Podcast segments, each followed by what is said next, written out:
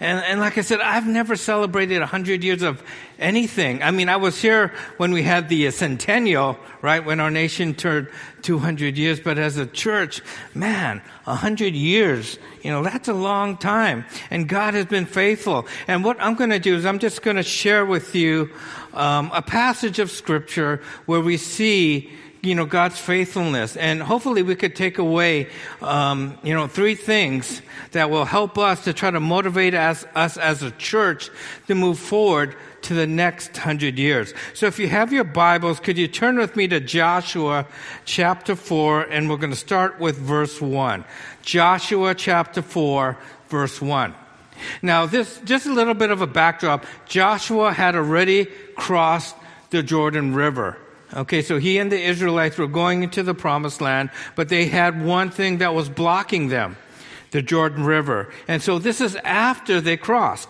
And it says, when the whole nation had finished crossing the Jordan, the Lord said to Joshua, choose 12 men among the people, one from each tribe, and tell them to take up 12 stones from the middle of the Jordan, right where the priests were standing, and carrying them, carry them over with you and put them down at the place where you are to stay tonight.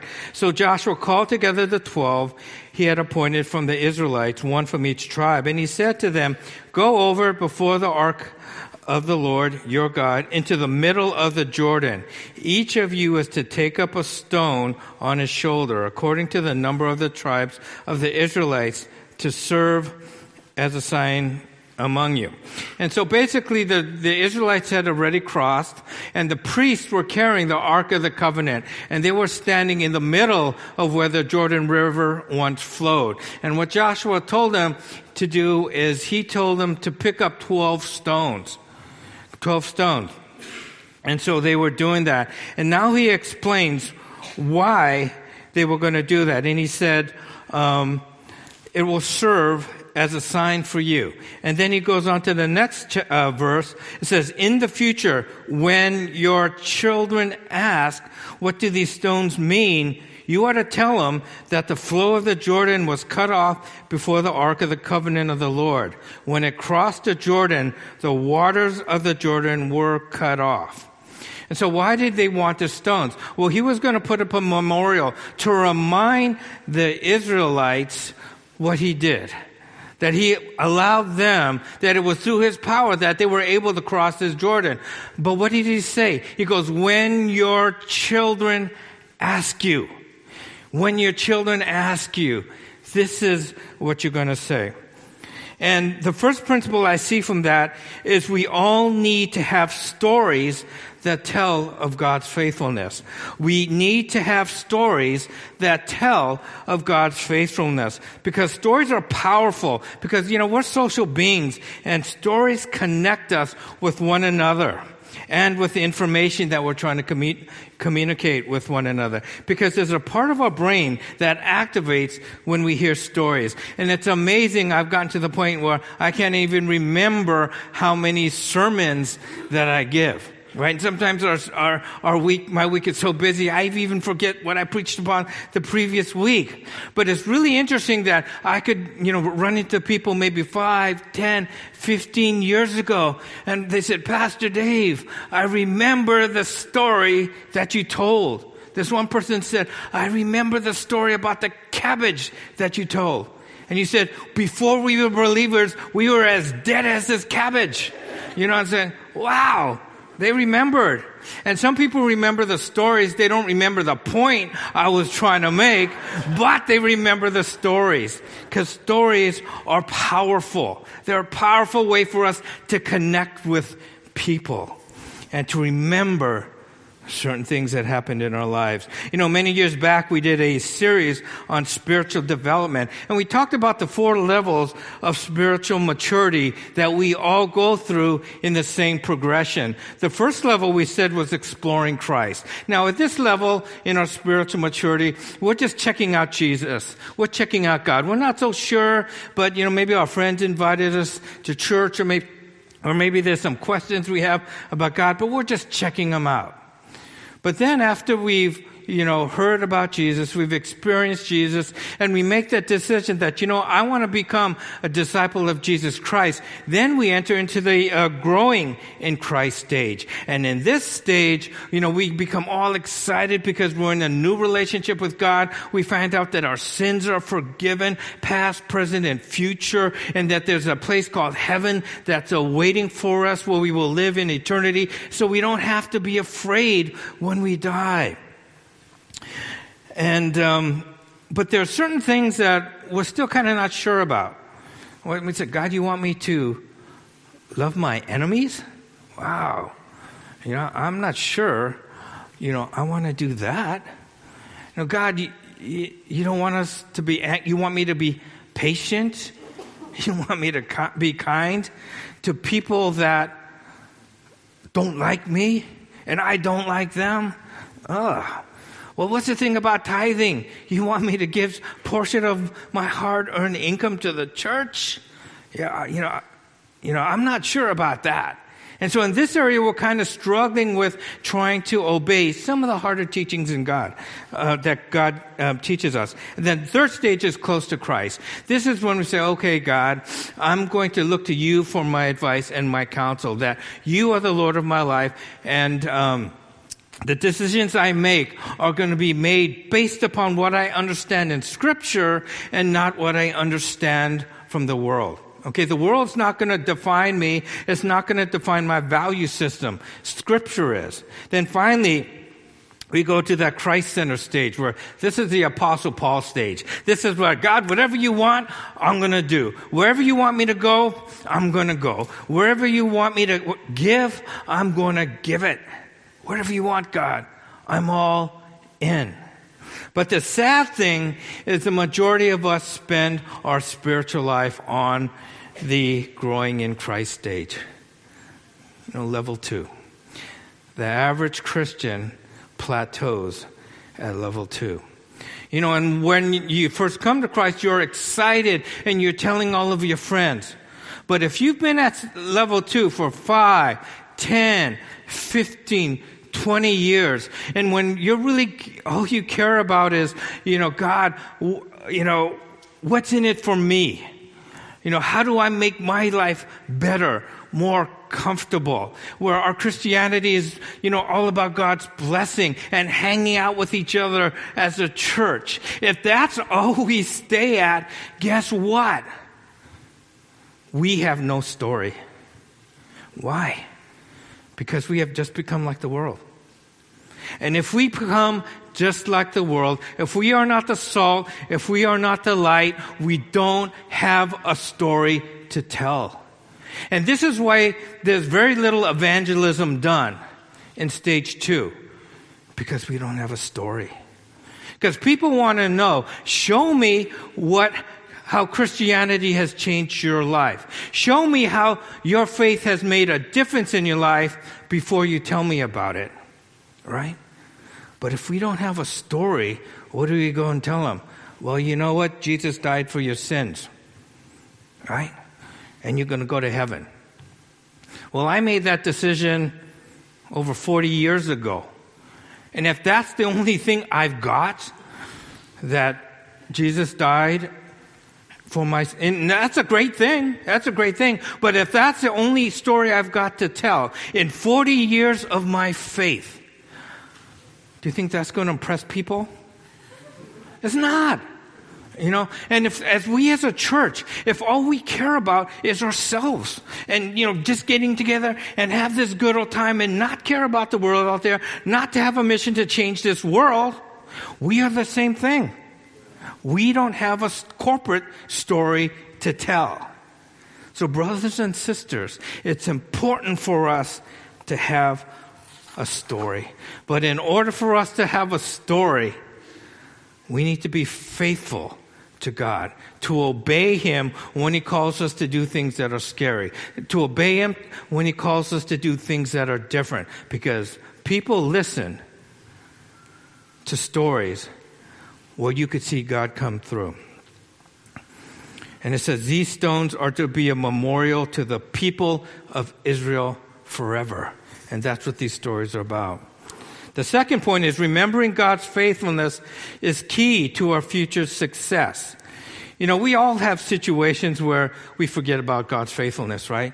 We've all seen God come through in our lives, but then all of a sudden a new situation comes and we, God, how do I deal with this? Man, this is harder. This is more difficult. This is scarier than anything I've ever experienced before. How do I deal with this? And we forget about God's faithfulness. And so what do we do?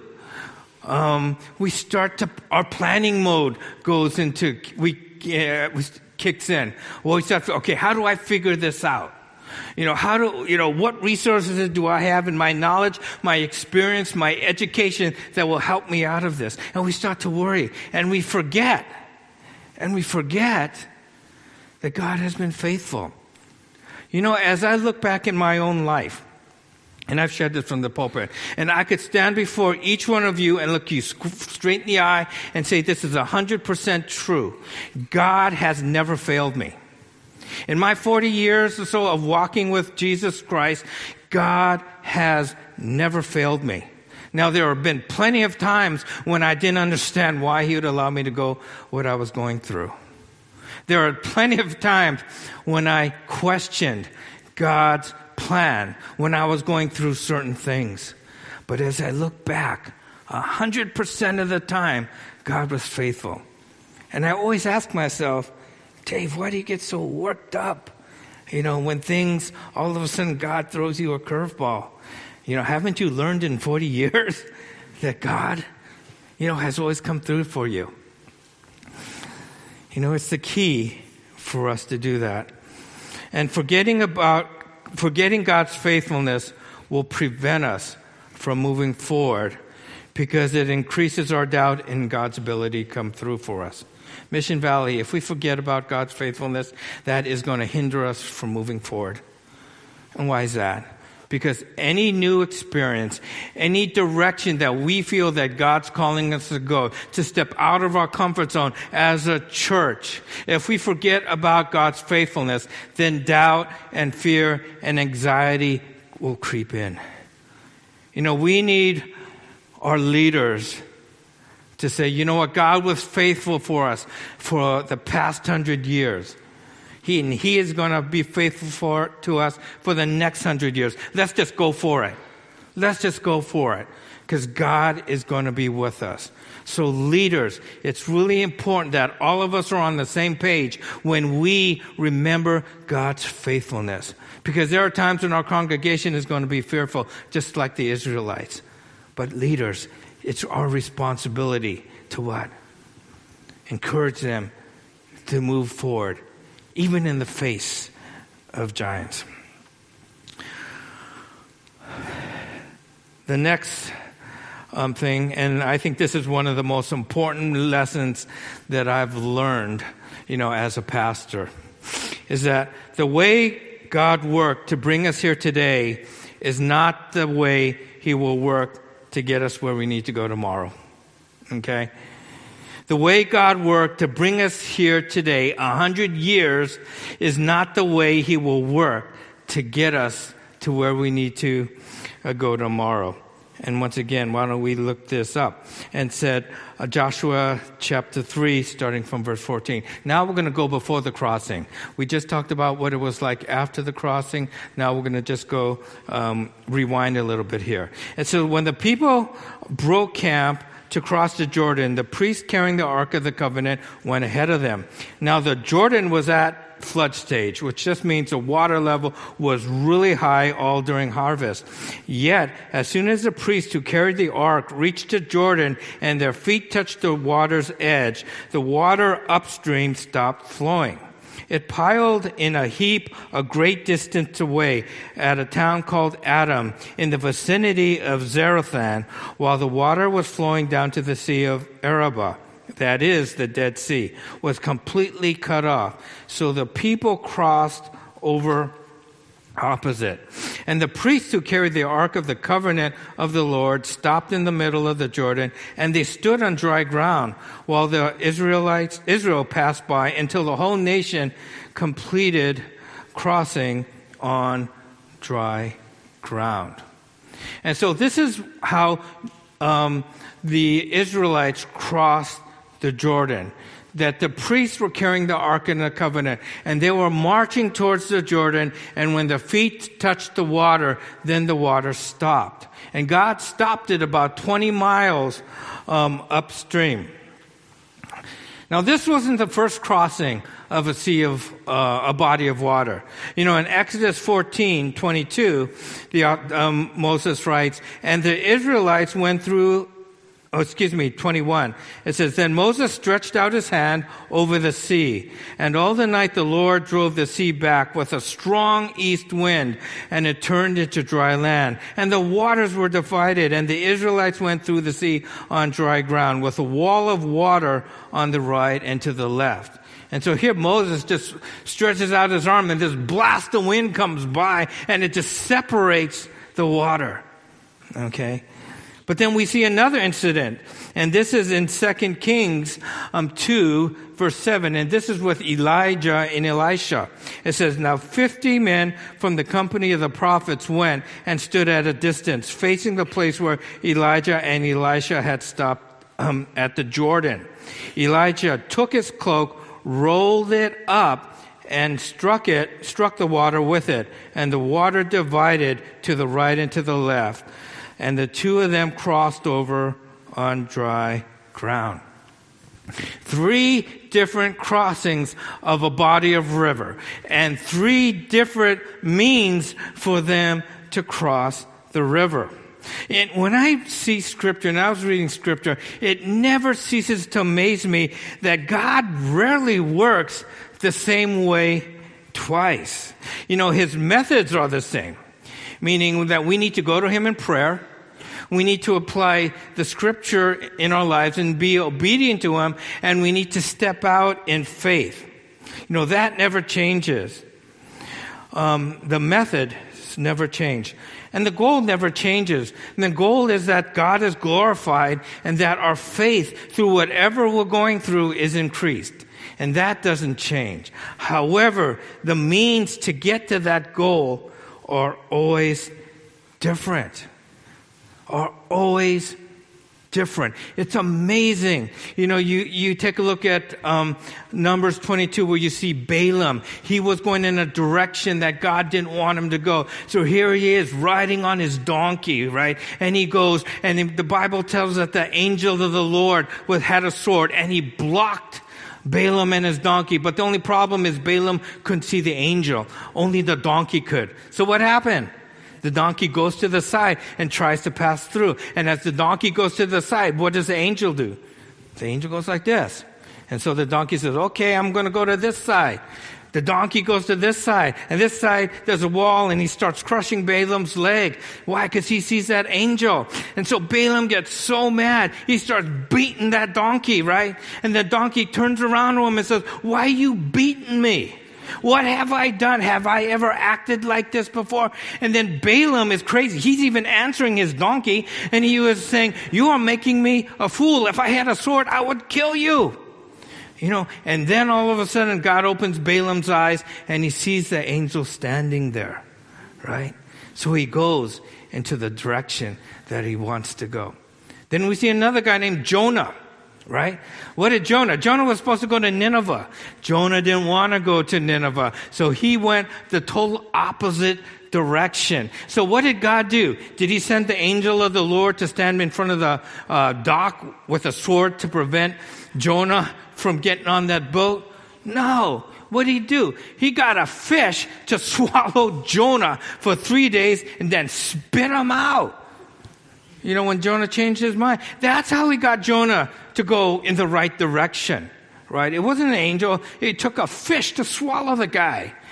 You read this over and over and over and over again that God uses different um, means to accomplish his purpose. Right? And so why does he do this? Why, wouldn't it be easier if everything was just the same? Right? And said we would know. But the key is in Joshua 3 5. And Joshua told the people, consecrate yourself for tomorrow the Lord will do amazing things among you. God wants us to be amazed. This is why he did this. Yes, we know that he wanted to establish Joshua's leadership. But I love that when Joshua says, guys, get ready. You're going to see something amazing tomorrow. God wants to be, us to be amazed at what he could do. And, you know, by doing things differently, he's telling us that there are an infinite amount of ways that I can accomplish what I want to do. And there's nothing I can't do. And I want you to see something amazing. This is why he does things differently every single time. In over 100 years, I know that, you know, the pastors here have seen um, God come through in amazing ways, in amazing ways that amaze their congregation. But Mission Valley, let's make no mistake, God is not going to do the same thing for us. He's not going to do the same thing for us. We will be seeing God work in a total different way, in totally different ways, in ways that are amazing. And to me, that's exciting. That's exciting because, you know, for, let's say, Joshua, you know, if the people said, oh, yeah, oh, you know, the, the sea parted. Oh, yeah, I heard about that.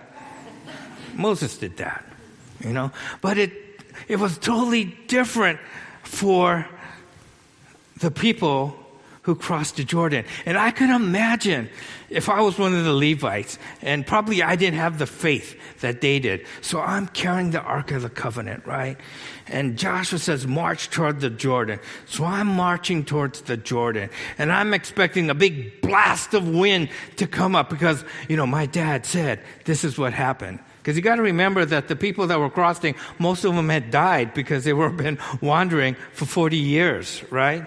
Or they were kids when they saw that. So I'd be walking towards the Jordan, expecting God to just part the Red Sea. And we're getting closer and we're getting closer. And I'm going, okay, did Joshua hear God right? The Jordan's still there. I can't swim. What's going to happen? And so we're marching towards the river. Right? And then all of a sudden, as soon as my feet touched the water, that's when the water stopped. Right? Wouldn't it be easier for us if we just expected God to show up in the same way? And he said, okay, well, you know, last year, under, you know, when Pastor Gary here was here, this is what God did. Ah, he'll do the same thing for us. And we'll just relax and rest in that. And when it doesn't happen, what happens? We start freaking out. Wait, it was supposed to happen like this. It's not happening like this. And the reason is that God wants us to be amazed. So, Mission Valley. You know, we're uh, moving forward into an exciting time where God is going to amaze us. Is it going to be scary? Of course, it's going to be scary. Are we going to be a little anxious? Of course, because God's going to ask us to do things that are out of our comfort zone. God's going to ask us things that we don't think we could do, right? And when, he, when we think He's going to show up in a certain way, He's not going to show up that way. And the only thing that we're going to have to rely on is our faith. That hundred years that God has been faithful to us this past hundred years. I don't know how He's going to work. But I do know that God will be faithful to each and every one of us and us as a church. Let's move. Let's uh, pray. Worship team, please come forward.